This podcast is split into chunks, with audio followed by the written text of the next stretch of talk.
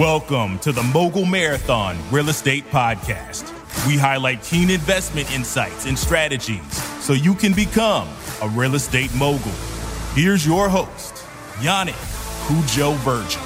Hey guys, welcome back to the Mogul Marathon Real Estate Podcast. I'm your host, Yannick Cujo Virgil, and I'm super excited for our guest today. Our guest today is Ola Dantis. Now, Ola is the founder and CEO at Dwellynn, a multifamily investment syndication firm.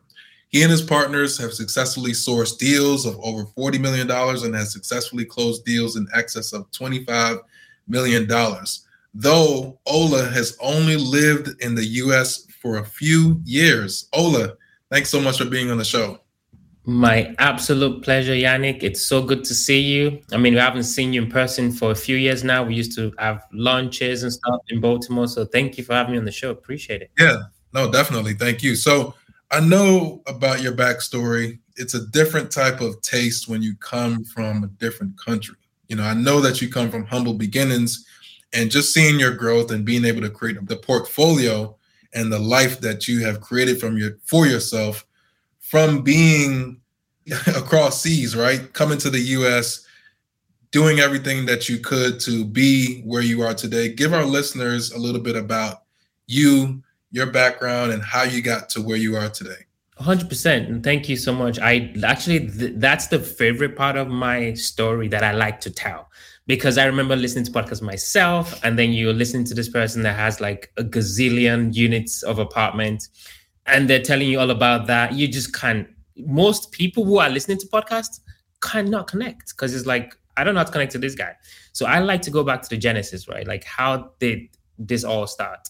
So we moved here nine years ago now, um, specifically um, my now wife, then um, girlfriend from the UK. Um, I'm originally from Nigeria, West Africa. Google it.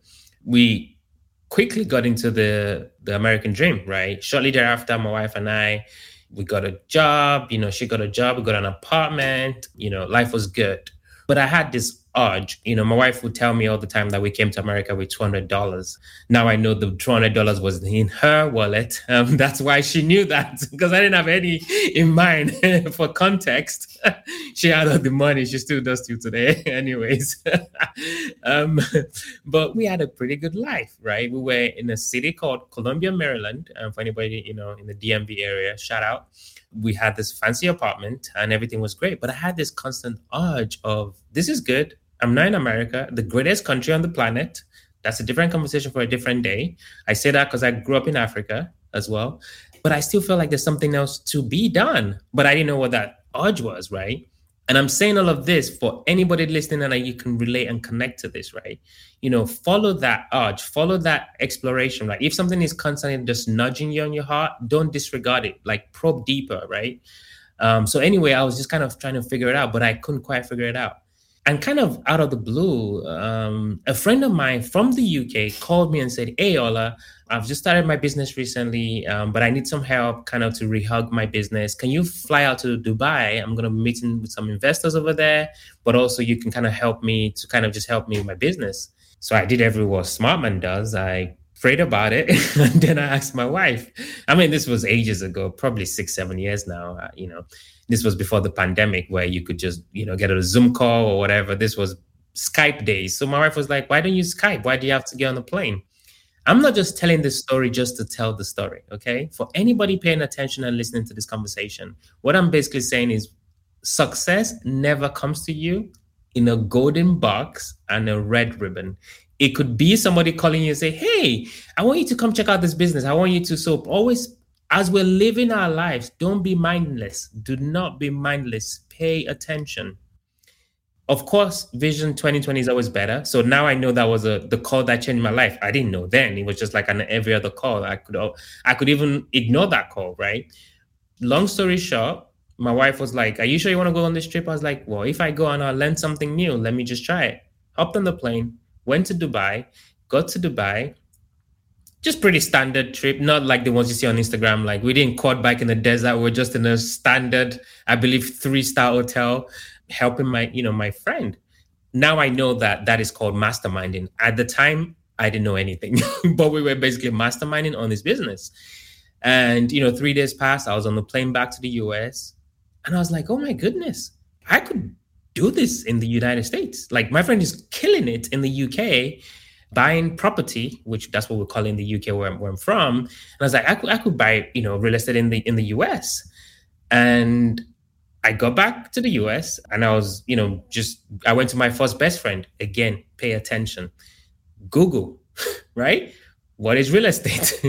real estate investing, right? I'm saying this because people say, yeah, but I don't know where to start. I don't. Google is where you need to start. That's your best friend. Not your best friend right now. Google is your best friend. I did that. This website kept coming up. It's called biggerpockets.com. I went there as well. Then I got plugged into their podcast. Again, hack, pay attention, podcast. I started listening to the podcast. Of course, I'm nobody. So I started from the bottom.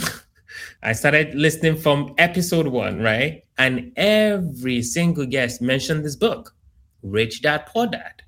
I was like, okay, let me go to my second best friend. Again, pay attention. Amazon.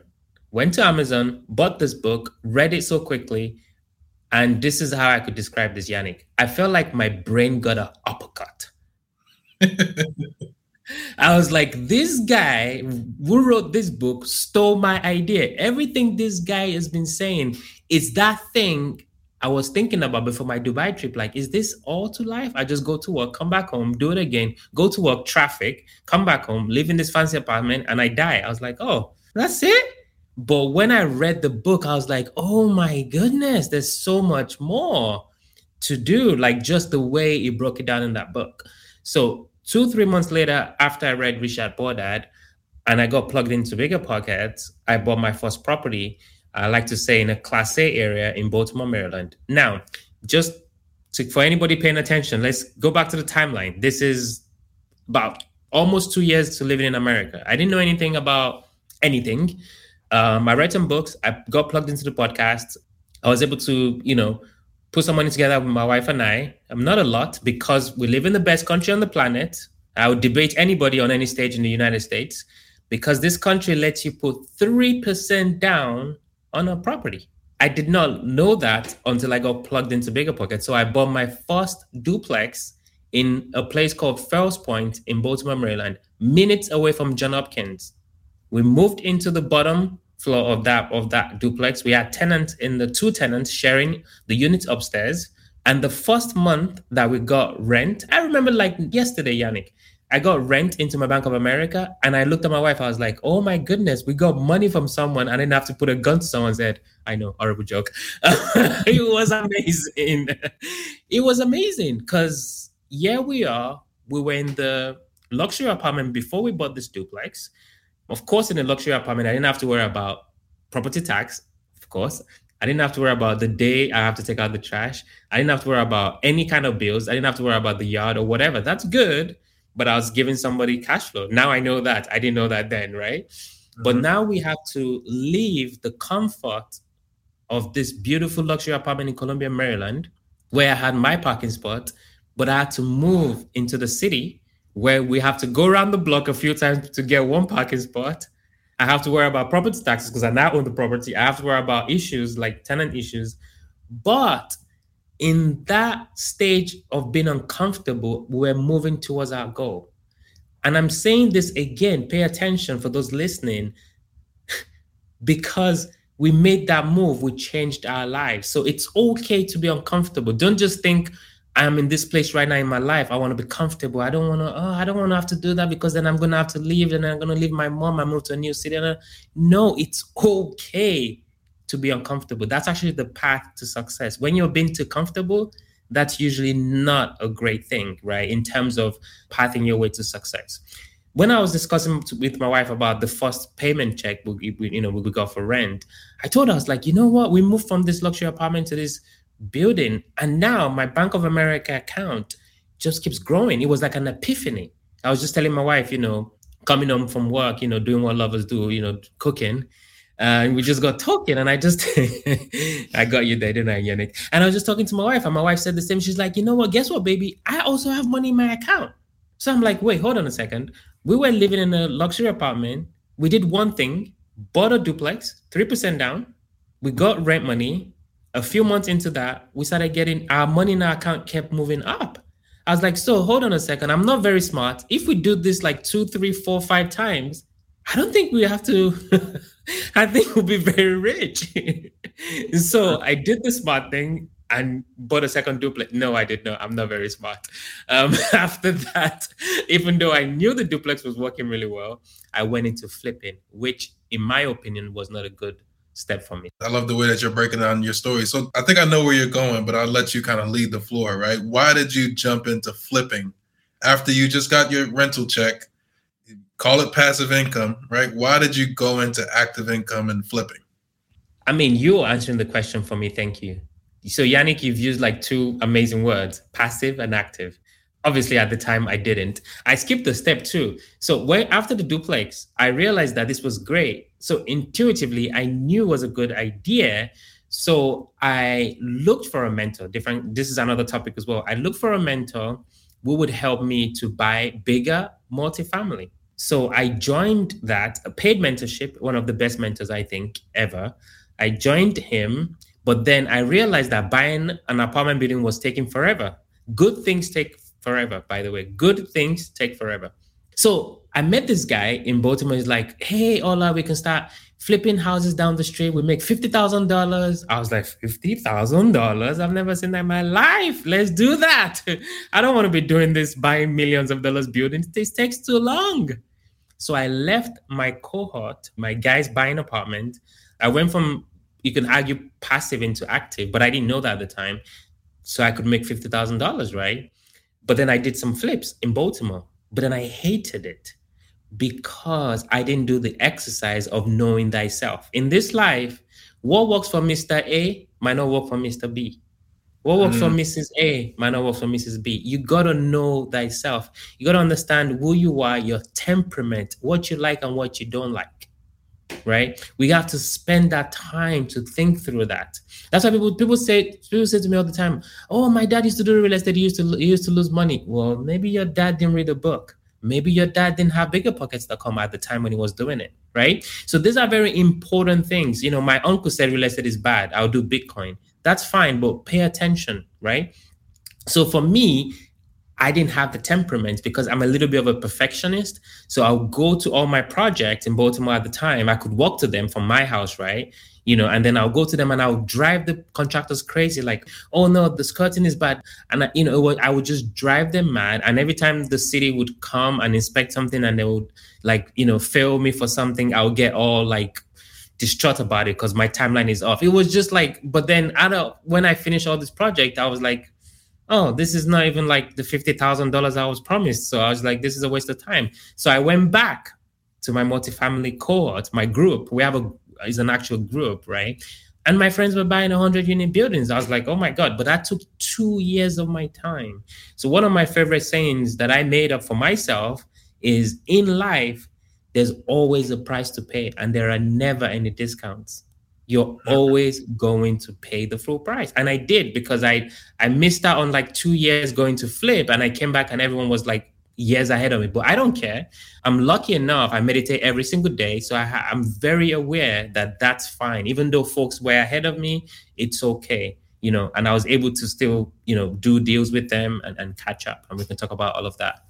That's a great segue into talking about the deals but before we move on i think flipping houses is really just another job. And people don't really understand that until they actually get into the business and they do it and they do it and they do it. And some are okay with that. But like you said, you really have to know who you are as an investor. I tell people all the time I'm in real estate for generational wealth and cash flow. Cash flow today to go off and do what I need to do. If we want to take a trip here, if we want to spend lavishly on a vacation, we can do that. And then the generational wealth tomorrow, because this is the wealth that we're going to pass on for generations to come. And sometimes you just have to kind of stumble upon your own failures, right? Everyone's, you know, situation is going to be different. Everyone's trajectory is going to be different. But what made you, and I, and I know that, you know, the, the flipping didn't work, but talk a little bit about you know how you were able to land into the multifamily space specifically doing your first deal and moving up and doing more deals and kind of scaling up within your portfolio? Couple of things. Partnerships, that's the one word. The other thing I want to say before my before I forget is we need to lose this sense of individualism. Our culture and, our, and just where we are, you know, we've got into a place where we think like, oh, I can do this by myself. That's fine if you're trying to like, you know, I don't know, maybe flip a house down the street. Like, yeah, you you and your spreadsheet and your contractors running around. But when you try to buy multi-million dollar properties, there's no by myself. It doesn't exist. It's like literally impossible. Even to close on a deal, you have attorneys, you have title people, you got, you know, it's just like a whole every time I close on a deal, on a multi-million dollar deal, just look at the email thread. It's like 15 emails. like you're not supposed to do this by yourself. So I think that's the first thing. Maybe we're not taking enough time to talk about with folks that are thinking of getting into this business or just like larger projects, whatever that is for you. It could be real estate, it could be whatever. Just it's like basically saying Elon Musk can build the SpaceX rocket by himself. That's kind of how it sounds like. It's not a one-man job. So when you start to retune your mind to get comfortable with that concept that this is not about me, this is a team effort. I actually need people, I need to rally people that's when you start to it's like a mind thing yannick right? It's almost like you don't know your brain is doing that to you. It's almost like your brain is one person and you're like another person. But you need to make sure that you're always in line with what you're trying to achieve and then you're trying to bring your brain along on that journey. This is very important stuff. Pay attention. So for me number one after the flip i got back to my cohort so I partner with the guys that were already buying apartment and say, hey guys, you know, I want to join on your next deal. What can I do to be a part of your deal? And tell me, well, do this and do that, and you can come on. So I got my first deal done that way. There's 116 units in Houston, Texas. At the time I was in Baltimore, I was able to get on that deal. Then I came to Houston to kind of look at the deal, and I was like, oh, I like this um, city. This is a pretty nice city. And which started the journey of moving from Baltimore, Maryland to Texas, right? Don't forget, I'm from the UK, so I didn't, I didn't know what to expect, right? But I spoke to my wife again and say, "Hey, um, I want you to quit your job um, in Baltimore and move everything." Oh yeah, by the way, you're pregnant and we have a two-year-old, but it doesn't matter. We'll move everything, you know, from Baltimore to Houston, Texas. And she looked at me and she said, "Okay." I always ask my wife, how do you even trust me to make these decisions? But I think she, you know, she just does and it works out. But anyway, we packed up. By this time, we had like two, we still do have properties in, in Baltimore till this day. And we moved over. Now, I'm not just saying this to tell a story. I'm speaking to someone listening on this podcast, and you keep telling yourself, yeah, but I'm in New York City. There's, there's there are no deals here, or I'm in California. There are no deals here, or I'm in Wyoming and there are no deals here. Go to where the deals are. If you're someone that wants to make money from potatoes, you would most likely move to Idaho. If you're in oil and gas, you would move to Houston, Texas. If you're in tech, you will move to Austin. I'll never say California because um, you're smart, or maybe California, right? If you're going to afford the real estate, right? What am I saying here? Be aware of positioning.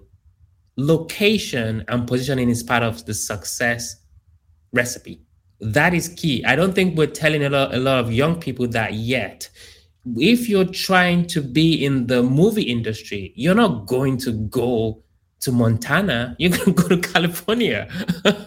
right? They're gonna say, I'm trying to pursue my my actress and then move to California. You never hear anybody saying, Oh, I'm trying to pursue my acting career, so now I'm gonna move to Idaho. No, they don't do that. So why do we do that for real estate? If you feel like there are no deals in New York City, why are you living there? Oh, my mom is there, my dad is there. That's true. But you can always see them. You can fly as many much time as you want when you start to make money. So that's very key. So I made a choice to move my family, my young family, my pregnant wife, to Texas two months before the pandemic. Anybody still following the timeline? So now we're in 2020. Two months before the pandemic, obviously, I'm not a clairvoyant. I did not see that there would have been the pandemic and the whole world was shut down. But we moved to it just two months before, January of 2020. Between then and now, my business has just totally exploded. That's why I'm talking about this positioning of location a lot. Now, again, remember me, I'm the guy that says what works for Mr. A doesn't work for Mr. B. I'm not saying this works for everybody, but make sure you're paying attention to that. Don't disregard it.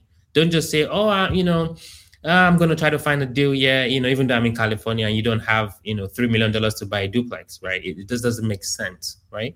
So after I got here, the world shut down.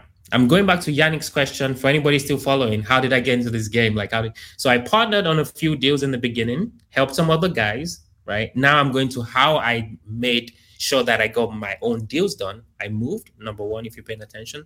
Number two, I showed up. What does that mean?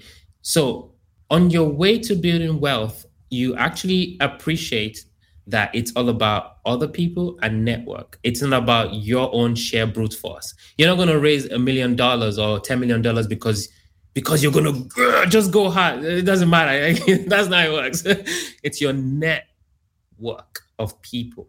So I showed up to a conference and I met one of my partners, right? So I literally bumped into that partner at that conference, and now we're doing deals together. So if you're listening to this and you might go, well, all I, I can't buy, you know, multi-million dollar deals. I don't know any rich people. Guess what? Welcome to the club. Neither did I. okay. Neither did I. But you gotta show up. You gotta position yourself. So number one, position yourself. Number two, show up. Go to all the meetups. Go to all the networking events don't say to yourself, I don't want to wear a suit. I don't want to wear the suit. When I first got to Houston and I meet brokers, those are the people that get you deals. I wear a suit. Now you might go, oh man, you're just a seller, whatever. Don't let your brain tell you that stuff. Wear the suit. Why?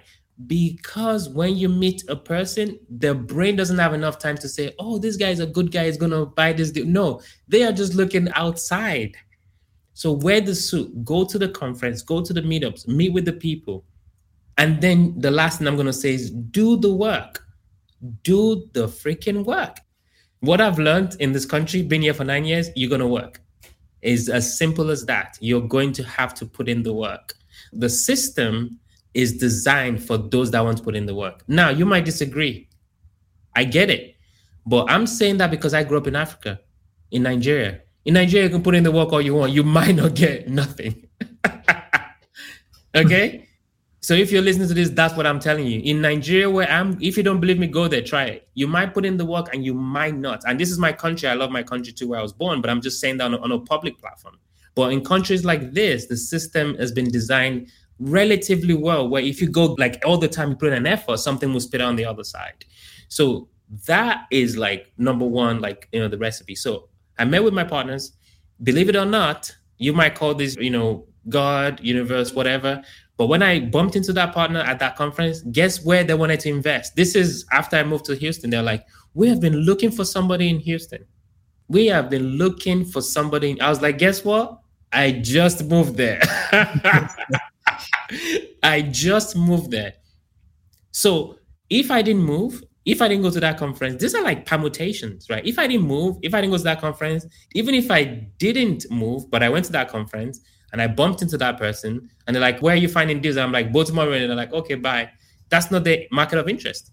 We bought our first deal the year after that bump that I bumped into the person. This is all like online. We bought our first deal in Houston, Texas. This is after, you know, the pandemic, you know, was kind of getting better. So we bought our first deal just from those two moves Man, that's a great story. And successful people know how to create their own destiny. And that's essentially what you've done. You know, we live in a time where deals are hard to find. Certain industries and certain spaces, uh, specifically, you know, we're talking multifamily right now, it's tough to find deals. But I'm sure taking your entire family, even like you said, when your wife was pregnant and moving them from Baltimore, Maryland to Houston, number one was you know, definitely probably not an easy move, right? It's not easy to just take your entire life and just move to a different state. But just believing in yourself is something that you can use to push you to the other side, you know? And I think there's a ton of value in that and just creating your own opportunity. Because some people might just sit back and say, oh, well, I can't find any deals. I guess this business doesn't work for me. But mm-hmm. positioning yourself, like you said, and creating your own opportunities is part of the mogul marathon, right? Love it.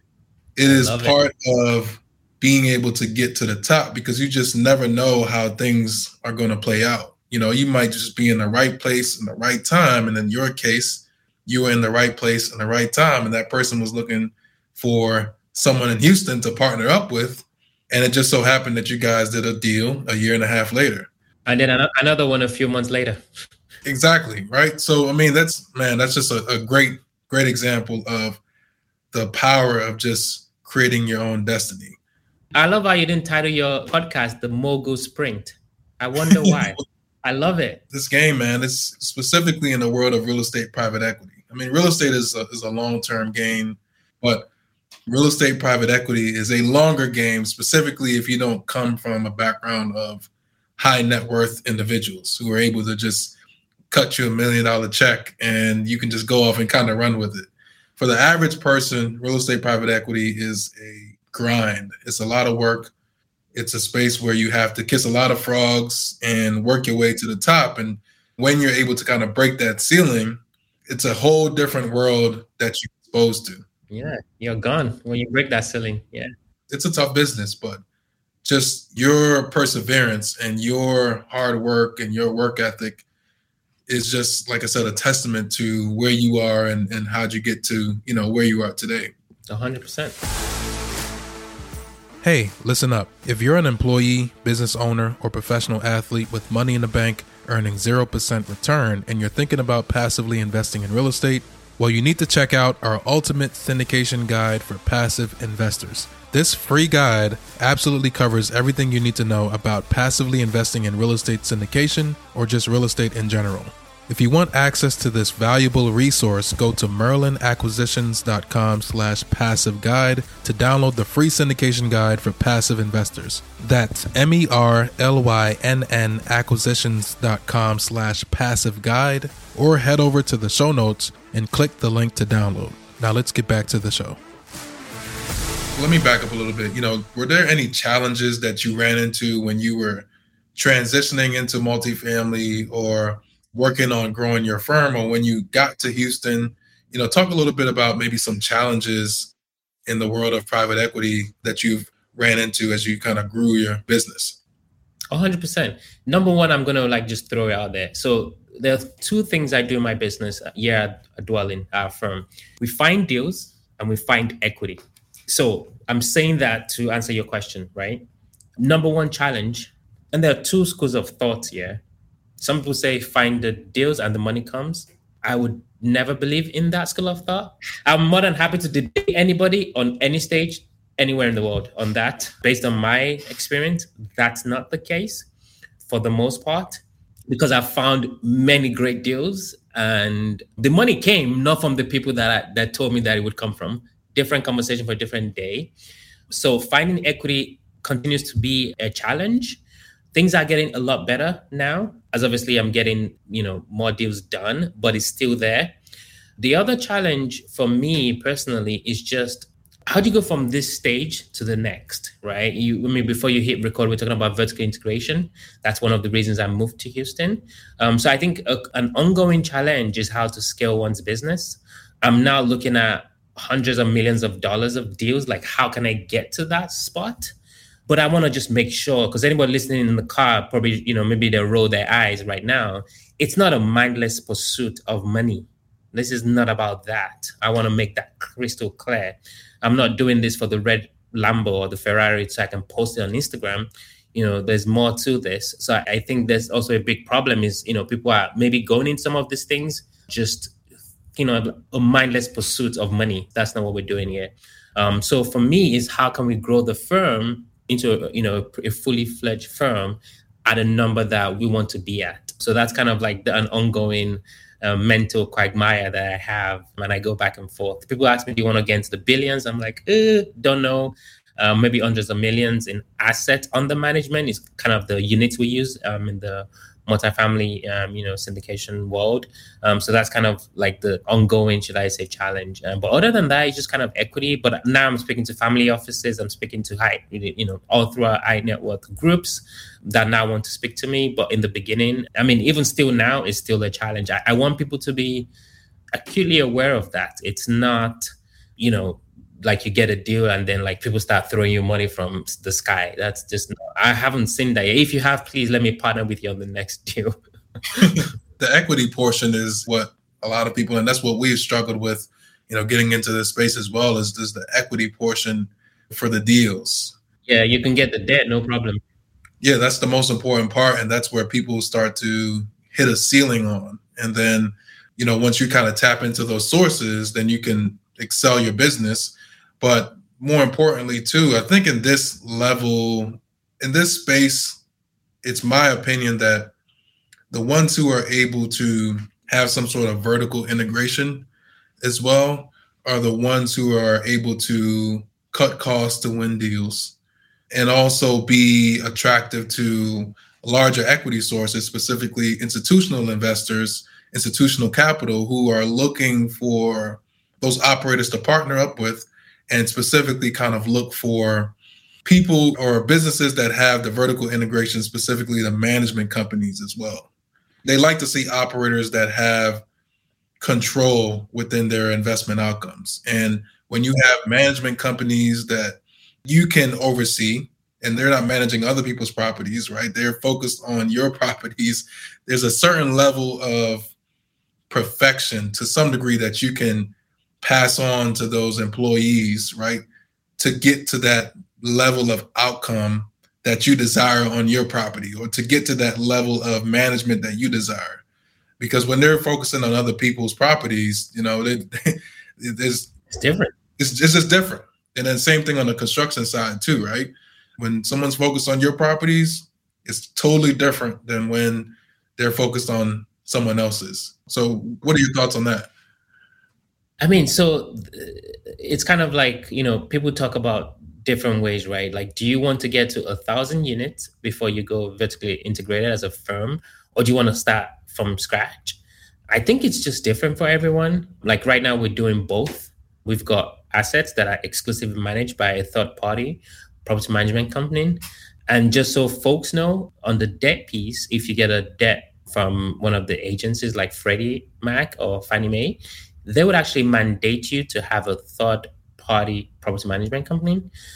I'm not going to say that's the sole reason why we have that, but we do have both.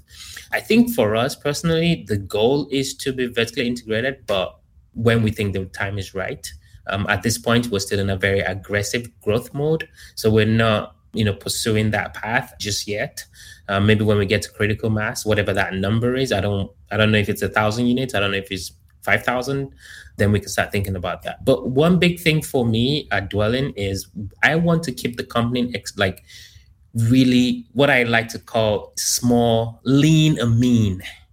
Lean and mean. I don't envision the company with like thousands of employees running up and down. I don't really see that. I see us more as a development firm that will be really lean and mean. I don't mean 10 people, I don't mean 100, but whatever that number is, but really strong team and we're taking down you know hundreds of millions of deals um, and development deals and then we're still very connected to our families and we spend quality time. Um, following a research right now in the uk where they are trying to um, see how the four day week would go you know where people just work for four days. I know that's probably frowned upon in the united states but you know, those are things that mean something to me where people can actually spend time. I mean, we all felt that during the pandemic, like, oh wow, you know, oh my God, like some people's lives were just a lot richer because they spend more time with their wives and their husbands and spouses and kids. So that's a big thing for me. So just to answer your question, yeah, I, I want to make sure that we have a balance because property management is a thankless job for anybody that doesn't know it's a lot of it's like when we say a lot of work um it's like times five. We know because we we're doing that right now as well. So it's a lot of work. Totally agree man. Specifically in the multifamily space property management is one of the more management intensive assets as opposed to let's say single net retail right? Or just even call it a shopping mall right? Yeah. Because when you're in the multifamily space you're dealing with people. It's a people's business, and people come up with excuses. People do dumb stuff at your properties. When you're at some of these retail assets, you're dealing with businesses, and they have a business to deal with on a daily basis, and and they're not acting up at their properties, right, or their spaces. So 100% agree. It's a totally different management ball game. Yes. So talk a little bit about your, you know, your deals right now. You know, you've had a ton of experience in this space, you know, scaling your portfolio to over 25 million. You know, mm-hmm. give the listeners today a little bit about, you know, maybe a deal that went well where you were able to create some equity on it and, you know, turn the deal into something that is going to be accretive for your investor base. Yeah. So, um, with all humility, all of our deals meet that benchmark. I just bought a deal two months ago, so I can't say that for that deal yet because it's just um, really early stages for that asset and the, the life cycle. However, I can use a deal we bought last year. It's 178 units. It's north of Austin, Texas. It's in the market called Killeen. Um, it's a big um, military base there, um, Fort Hood. So we bought that property, um, you know, last year, and then you know we've pretty much added a lot of equity. Um, let's call it five million plus. But that doesn't just come out of nowhere. I like to say that it's not. I don't want people to listen to that part and be like, "Oh wow, you can just you know buy something and not do any work." And no, that's not what we're doing here. Multifamily assets are evaluated and valuated on the actual income the money you collect from rents. So the quickest way to increase the value is through the NOI, which is the net operating income. So we've done a lot of work in terms of deploying capex dollars. And sorry if I'm using jargons. It just means we've spent money to fix up the property. As a matter of fact, we've done you know uh, extensive work on that asset. In turn, as a return of that, we've gotten better rents. Also, when we bought the property, which was last year, there was a lot of migration from Austin into neighboring cities, including our city, Killeen. So that has helped people to be able to afford the rents that we were charging. So that significantly increased the value of that property, right? So we've done a pretty good job. My team and I, you know, the partners, the general partners, we're just three of us. We've done, you know, a lot of work to make sure that, you know, that asset is doing pretty well. Um, in a short space of time. And I think to add to that, so that's number one. But number two, it's also, you know, just if you look at the multifamily trend in the past few years, it's just been doing really well. You know, surprisingly, or maybe not unsurprisingly, actually, the pandemic really helped, right? When you know the world was shut down people had to stay in their apartments so that meant that our product had more value in the marketplace and we could charge more rent and people had to pay that rent because they had to stay in the house right in the apartments so i think that's helped as well and we've had a good run with multifamily as an asset class for the past few years i think now we're getting to a space in the market where things are starting to maybe correct a little bit. The inflation doesn't help. The war in Ukraine hasn't helped. But I think we get into a better spot. At least gas prices have gone down. So I think the economy is, though taking a turn, is it's um, maybe it's a needed one actually. Some really good stuff there, and that's the beauty about real estate too, right? Is being able to take advantage of an asset where you get the best of both worlds. You know, you get the to ride the market when the market is hot. You know, for example, when we're talking when interest rates were super low, there were properties that were trading at phenomenal prices that I wish that I was I was the seller in some of those properties. You know, then when the market turns, you're still able to protect yourself as an you know an inflation hedge. You're still able to be in an asset that is in demand. You know, housing across America is just outrageous right now. Prices, people are outpriced rents are going up and it's a beauty to be on the positive and on, the, on that side right yeah. as a real estate owner as the rents go up you know I, I really love this real estate business because it's the perfect opportunity to protect the capital against both sides of the coin right? So what was a, a, a situation on a deal maybe that you know there was something that went wrong? Because a lot of times people like to talk about the good things that happen on properties, right? And you see things on Instagram where uh, people show, hey, I just sold this property for X, but a lot of times people don't talk about their failures or people don't talk about the issues on the property, which is where I think a lot of our listeners would love to learn more about how to push through some of those items within the real estate space today, right? So talk about maybe something that happened within the asset management part of you know um, some of the properties that you've acquired where something has gone around wrong and you were able to kind of push through and get to the other side within the business plan I'll give you a fresh one. I'm just, you know, weeks fresh, right? I just bought this property. Um, it's a fantastic asset. Um, you know, just kind of an hour from Houston, yeah. And you know, one of the major things with the property when we bought it was there was a high concentration of plant workers, and there's nothing wrong with that. But the problem is they can just up and leave anytime. One of the issues we're now starting to see on that asset is some people would just leave the keys at the lease under the mat of the leasing office and just go so we're having to call them and say, uh, "Hi, this is not a hotel. You just don't. you have a lease, you know." And then it's like, "Ah, oh, well, I don't know if I have a lease. Like, I'm not sure." I'm like, "So you've been living in a, a property and you don't have any paperwork?"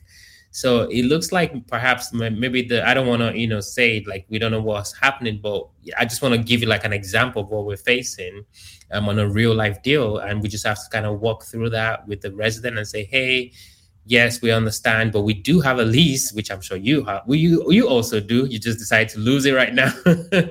and then we're not going to charge you, you know, the remainder of the lease. We're going to come up with a solution with you and work with you, even if it's a month's rent, so you can give us notice.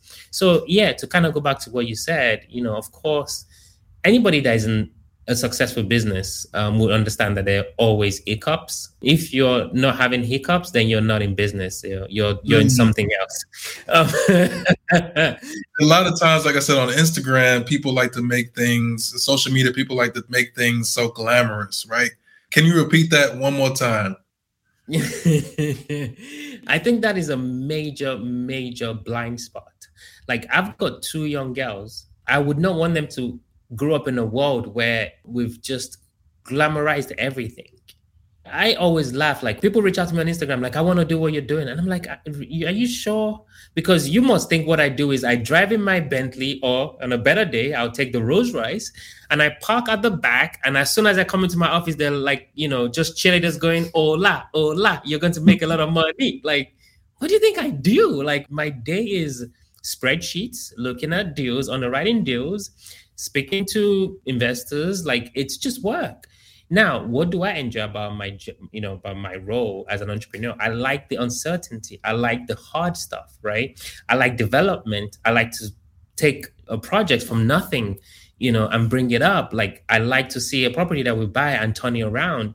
I like to see you know my investor projections saying we can get you know 1200 in rent even though the rent at the time was 800 and then you know, years later, I see that we've surpassed all our investor returns. That's what I enjoy. Like it's not this private jetting vacation, you know, 10 times a year post. It's very dangerous. And I think, not to kind of get off topic on your podcast, I think that's also a source of depression for young people because they're seeing all on the screen this curated life of people and they're thinking my life isn't that but that's okay. That should not be your life. Like like your life should be your life. You shouldn't look at somebody else's life and kind of take that out or feel like that should be your own. That what works for mr a does not work for mr b.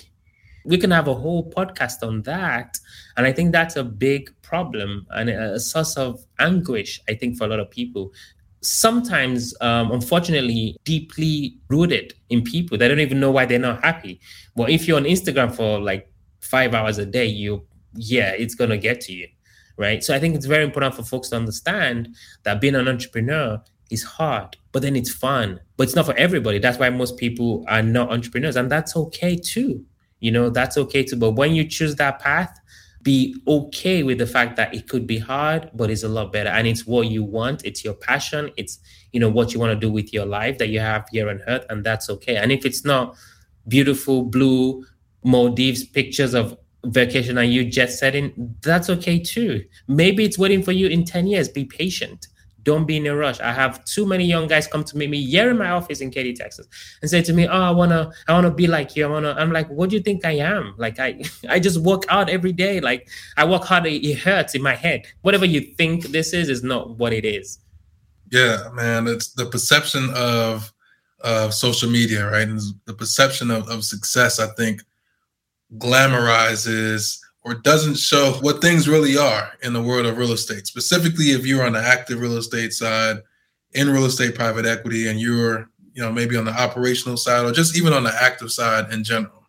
It's a lot of work, and there are opportunities for you to create the financial freedom and the flexibility that real estate offers. But on the back end side, for the most part, people are working hard and not just on a boat or on a beach all day. Who wants to do that, anyways? Yeah, I mean, some people do. You just never know. Right? Man, you're gonna get some. You're gonna get some salt just sitting, just sitting on that boat all day. just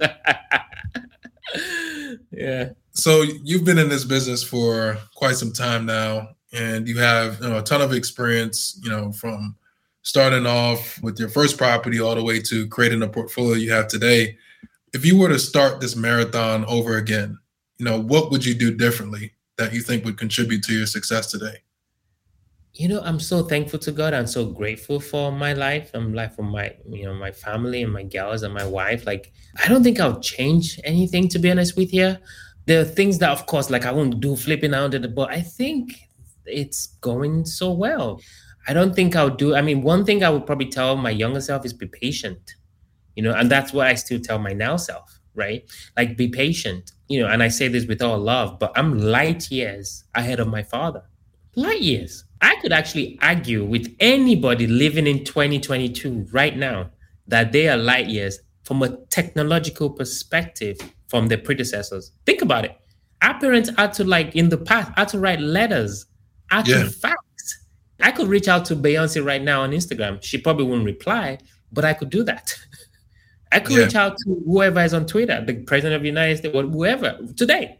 People have to like really think about that right? So this space of equanimity and experiencing now sometimes gets lost in the noise. We need to get back to that. You know, just me and you discussing and, and like, you know, talking after a while. I mean, the last time I saw you, we had coffee, I think, with your friend, and just like just enjoying the now. I know people go, yeah, but I'm broke. Yeah, but it's okay. Like you can still enjoy the now. Don't be in a rush to be rich too. Like enjoy whatever is now, whatever the space is that you're in be a good steward of that space and time because some people are actually deprived of that because they died yesterday. Yes, heavy, I know, but think that way. Maybe that would help you like wake up. Like you have that space and time, soak it in. That's powerful, man. That's powerful. And it's easy to not be in the now with everything moving so fast and and easily being able to like compare your life against someone else's life. But like you said, you know, light years away from your dad. I would say I'm light years away from my mom. I've earned more in my 29 years on this earth than what my mom has earned in, in her lifetime. And that's the little things that we have to pay attention to and like really recognize that patience is all that's really needed to give you that peace a lot of times when you might be thinking, man, I, I suck today. There's some days that I wake up and I'm just like, man, I, I don't feel too good or you know, the day ended and I'm just like, man, I, I suck today. If we wake up, any one of us, and we go, oh man, today's not a day. You know what I suggest? Go for a run or walk. I know it sounds like stupid and like simple. I I bet you money. Get out of the house, go for a run, go for a walk. Quickly, just do that right away. Or one thing that has worked for me that I want to share with everyone is I meditate. Now, somebody's about to roll their eyes again, like, oh, meditate. What does that mean? Ugh. It just means you just sit there and you follow your breath. We have been taught or we have been influenced to think that meditation is you sit down and you do um and you cross the leg. No, no, not true. Not true. You said something just now, Yannick. You were like, everything is going so fast. So imagine you could just stop for 10 minutes and just focus on your breath. But then you focus on your breath, and then your mind says, "What am I going to eat for breakfast?" And then you come back, focus on your breath, and you think, "Oh, I got to do that thing." Come back to your breath. Oh man, this is stupid. Come back to your breath. Just do that for ten minutes every day, and I bet anybody listening to this, come back, email me, Instagram me, and tell me if I'm. Just try it.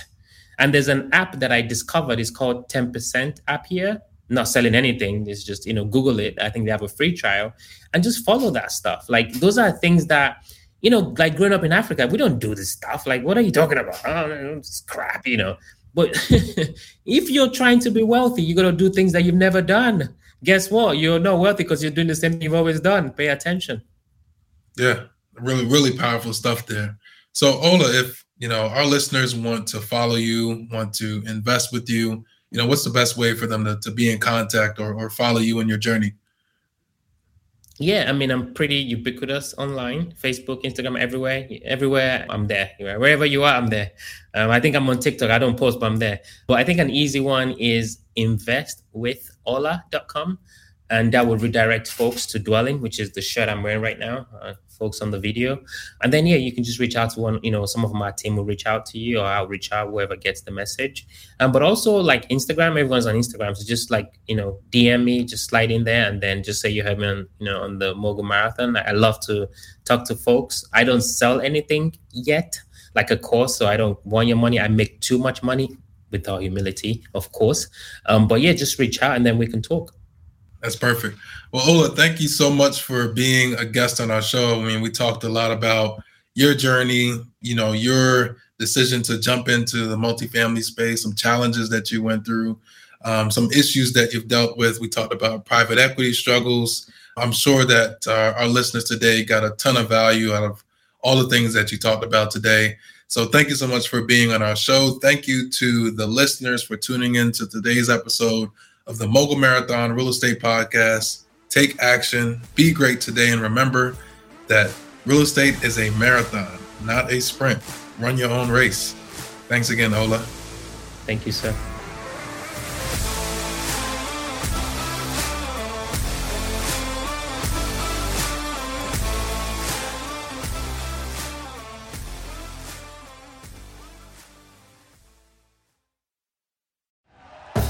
Thank you for listening to Bleav. You can show support to your host by subscribing to the show and giving us a five star rating on your preferred platform. Check us out at Bleav.com and search for B L E A V on YouTube.